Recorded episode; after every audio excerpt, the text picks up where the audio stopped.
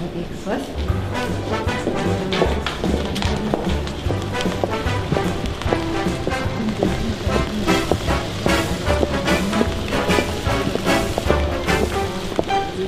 Na, Männer? Na Mann, Hallo Kinder. Hans, wo warst du heute früh? Bundesdrogenbeauftragte war da. genau. Den Termin habe ich mir geschenkt, weil du mir jetzt erzählst, was ich verpasst habe. Na, eigentlich gar nichts, äh, denn da wird sich ja nie was ändern. Eigentlich braucht man denen auch gar keine Fragen stellen. Das ist halt die Bundesdrogenbeauftragte angesiedelt im Gesundheitsministerium. Das heißt also, man braucht mit ihr keine Diskussion darüber führen, welche Droge legal und welche illegal sein sollte, weil das ist überhaupt nicht ihr Thema, ja, sondern ihr Thema ist immer nur vor den, vor den Risiken von jeglichen Drogen legal und illegal hinzuweisen und dafür zu sorgen, dass die Kinder die nicht in die Finger bekommen. Das hält uns dann natürlich äh, nicht davon ab, äh, mal nachzufragen, ob sie vielleicht zumindest schon mal einen Schritt weiter ist als äh, die letzte. Äh, zumindest argumentativ scheint sie das zu sein. Äh, aber sie will keine Diskussion führen, besonders nicht über die Legalisierung von Cannabis. Ähm, sie will auch nicht, dass die Legalisierung die Debatte bestimmt, weil ihr bringt eine Legalisierung gar nichts, denn sie will keine neue Volksdroge. Und ganz wichtig, hat sie selber festgestellt, sie entscheidet das aber nicht. Ja? Sondern wenn ihr also der Meinung seid, ihr wollt gerne mal einen rauchen und äh, da keine Angst haben müsst, dann äh, setzt euch nicht bei der Bundesdrogenbeauftragten dafür ein, sondern eher bei eurem Bundestagsabgeordneten. Hast du gewusst, dass die Bundesdrogenbeauftragte auch Mitglied des Bundestages ist und da was ändern könnte? Ja, natürlich. Gut. Gut. Hat also ein bisschen geschwindelt, oder? Ja, das gehört ja zum Beruf. Also, Hast du irgendwas gelernt? Was haben wir so gefragt? nee, gelernt habe ich nichts, nee. Okay. Ja. Lustige Stellen dabei? Äh, ja, sie hat sich sehr echauffiert über Tilos äh, Fragen und besonders über Tilos Hinweise, dass ihre Antworten äh, derailing sind. Ja, das mag sie nicht so. Darauf hinzuwei- hingewiesen zu werden, wenn sie derailt. Also ablenkt von der Frage.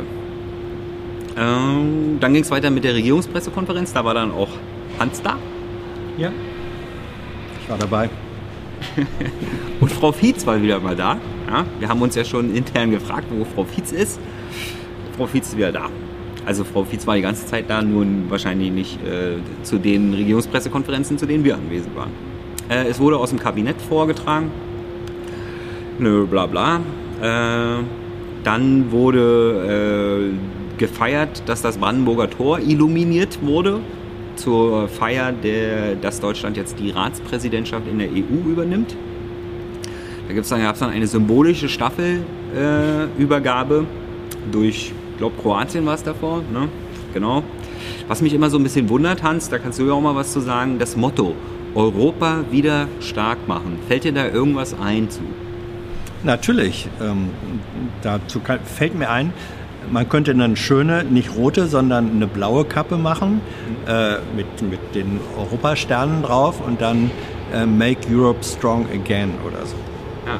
Great Again. Great, stark kann ja auch great Ja. in dem Sinne sein, ne? Also Europa, Europe, Ja. wieder again, stark, great, wenn man möchte. Ja.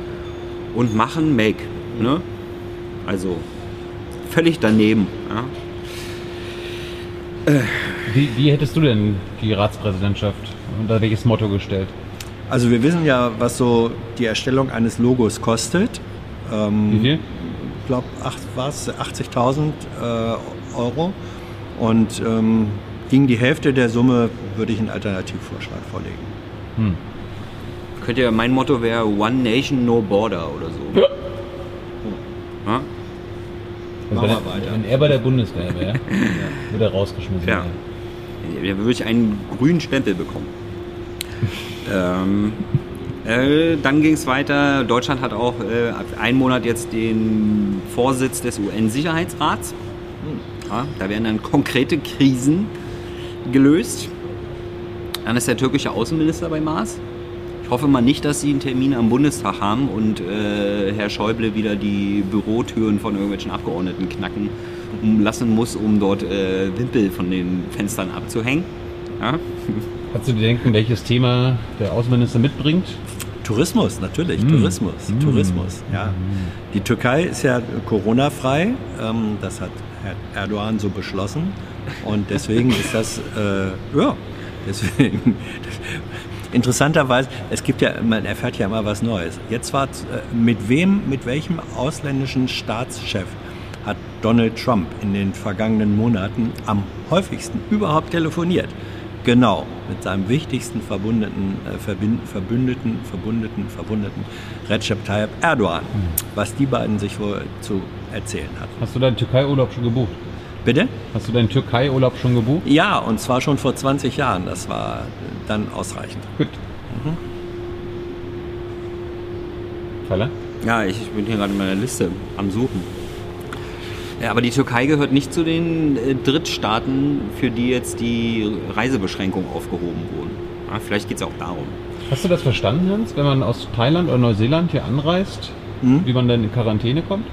Ja, man kriegt, man kriegt einen Merkzettel am Flughafen äh, ausgehändigt und darauf steht dann, äh, wie man sich zu verhalten hat als, als einreisender Drittstaatler. Ein, als aus einem Drittstaat Einreisender. Ja. Also es gibt halt ein Gesetz, ne? Und dann bist du unter Quarantäne.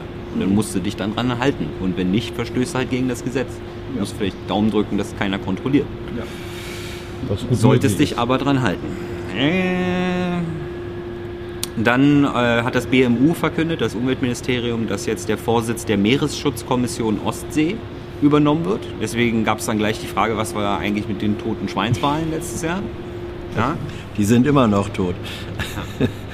ja, äh, die, da soll ja, wird ja immer noch untersucht, ob sie tatsächlich, wofür es gewisse Indizien gibt, äh, an den Folgen von Minensprengungen gestorben sind, die unabgesprochen äh, die Bundeswehr vorgenommen hat, die Marine.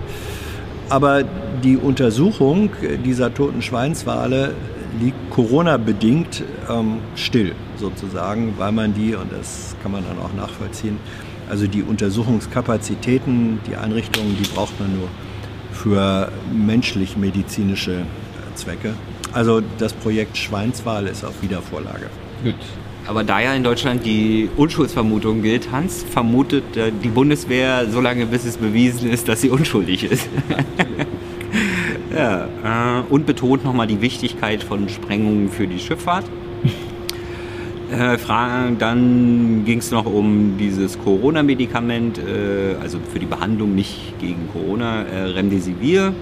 Dann ging es um Wirecard, wie denn da jetzt die Konsequenzen für die BaFin, also für die Aufsichtsbehörde, aussieht. Da wurde, das, wurde ein breites Konzept vorgestellt, ist die Antwort gewesen. Und dann äh, gab es einen kleinen Aufreger, nicht einen kleinen, sondern einen großen Aufreger, denn der Mieterschutz für Menschen, die aufgrund von Einkommensausfällen, aufgrund der Pandemie ihre Miete nicht bezahlen wurden, der ist jetzt, der läuft jetzt aus. Der wird nicht verlängert. Ja? Also das zuständige Ministerium, Justizministerium, ja, die wollten das gerne, aber die äh, unionsgeführten Minister haben sich da wohl durchgesetzt. Ja? Hast du verstanden, warum, Hans? Ja, Erzähl. Also, das Justizministerium wollte, dass dieser Kündigungsschutz ähm, verlängert wird. Äh, per Verordnung. Eine solche Verordnung kann aber in dem Fall nicht vom Einzelministerium, sondern nur von der gesamten Bundesregierung erlassen werden. Und da waren eben die CDU-Ministerien dagegen. Und der Grund dafür war, äh, so hat es das Wirtschaftsministerium vorgetragen, man hat sich einfach angeguckt, wie sehr dieser Mieterschutz in den vergangenen Monaten in Anspruch genommen wurde. Und er wurde nur relativ wenig in Anspruch genommen, weil Mieter und Vermieter sich in den meisten Konfliktfällen gütlich geeinigt haben.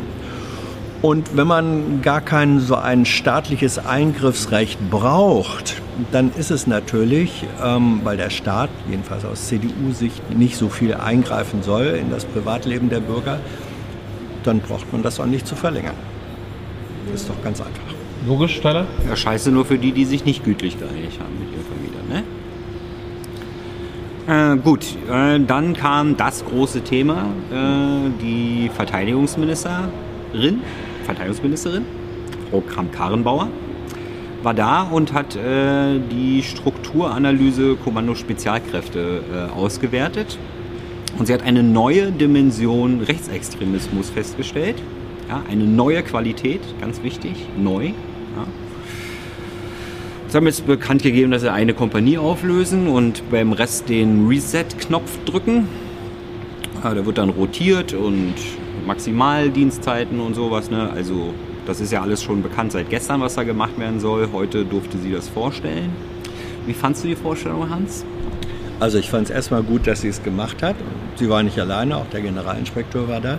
Zweitens, äh, die waren relativ lange da, anderthalb Stunden. Und äh, eine ganze von diesen anderthalb Stunden waren Fragen und auf die sind sie auch, ähm, fand ich, relativ äh, präzise eingegangen.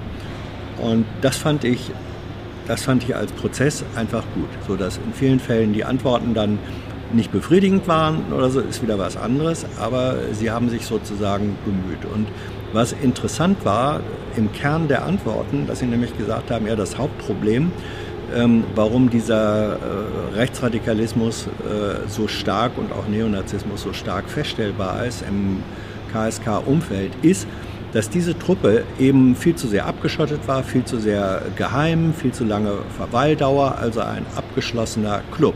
Und auch mehrere Nachfragen wurde dann gesagt, ja, es sei eigentlich nie unbedingt so, dass äh, dieser Laden so attraktiv sei für Rechtsradikale, die da hinkommen, sondern sie werden da zu Rechtsradikalen gemacht. Das heißt also, wir haben in dieser Eliteeinheit der Bundeswehr, die ist anscheinend so eine Backform für Rechtsradikalismus. Und wenn die Bundeswehr das selber zugibt, ist das ein interessantes Ergebnis. Ja, aber seitdem die Bundeswehr, also die Wehrpflicht abgeschafft wurde, ist die Bundeswehr ja auch ein geschlossener Verein, ne?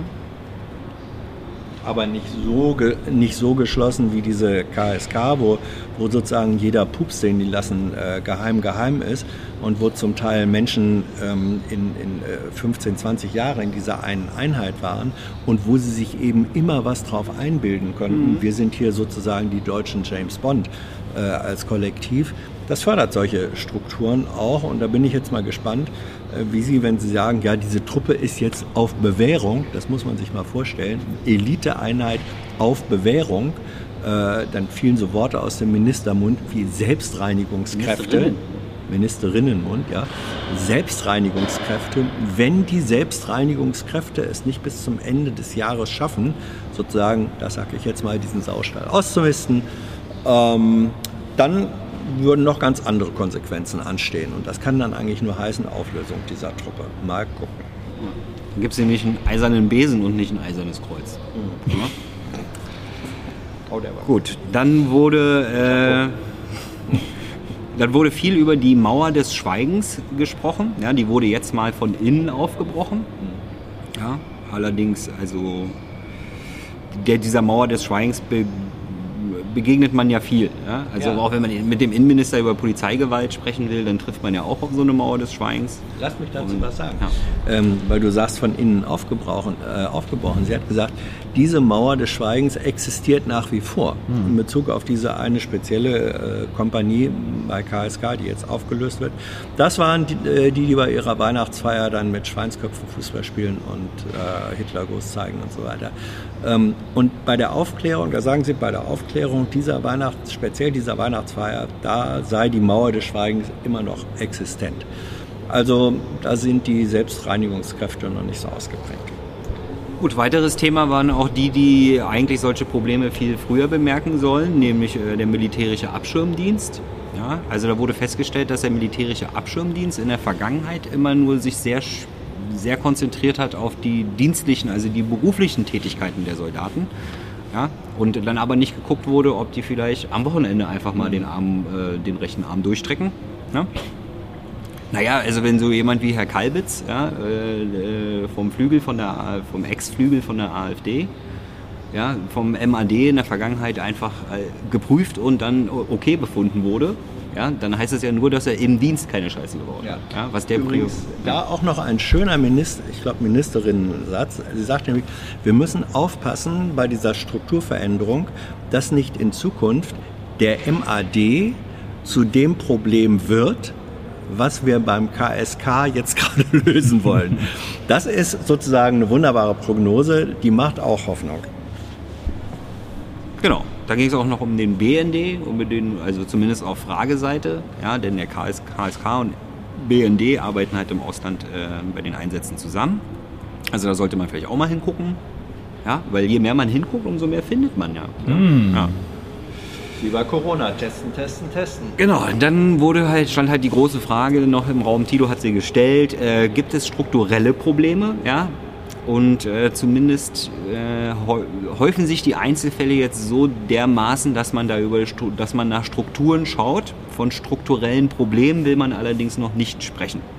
Man betont immer noch, dass die überwiegende Mehrheit äh, verfassungstreu ist und mit beiden Beinen auf dem Grundgesetz steht ja. auf dem Boden des Grundgesetzes. Da stelle ich mir immer so vor, dass irgendwie so eine, äh, eine, eine, Luftfahrtgesellschaft irgendwie so betont, ja, die Mehrheit aller unserer Piloten landen jedes Flugzeug und oder irgendwie so eine Atomkraftbetreiber, die Mehr, Mehrheit unserer Ingenieure klauen keine Brennstäbe und verkaufen sie an die Russen oder so. Ja. Wobei natürlich, äh, wenn man sich guckt, euch diese ganze PK an, ist, ist interessant, weil das Ganze, was sowohl Kram-Karrenbauer als auch Generalinspektor Zorn vorher beschrieben haben, waren strukturelle Probleme. Sie haben ein ums andere Mal gesagt, also wenn man sagt, äh, KSK, ähm, äh, weil die so sind, wie sie sind, weil die so abgeschottet sind, so geheim, äh, weil die Menschen da ewig drin sind, keine Rotation ist, das ist äh, ein praktisches Beispiel für das, was man ein strukturelles Problem nennt. Und warum hat sie die Frage dann nicht mit Ja beantwortet? Äh, weil sie sie, glaube ich, anders verstanden hat. Äh, vielleicht hat sie gedacht, jetzt will Thilo Jung mich in die Ecke locken. Sie sagt, haben wir es zu tun mit einer Struktur, die so sowieso bei der Bundeswehr überwiegend aus Neonazis oder so bezieht. Da sagt sie natürlich das Nein.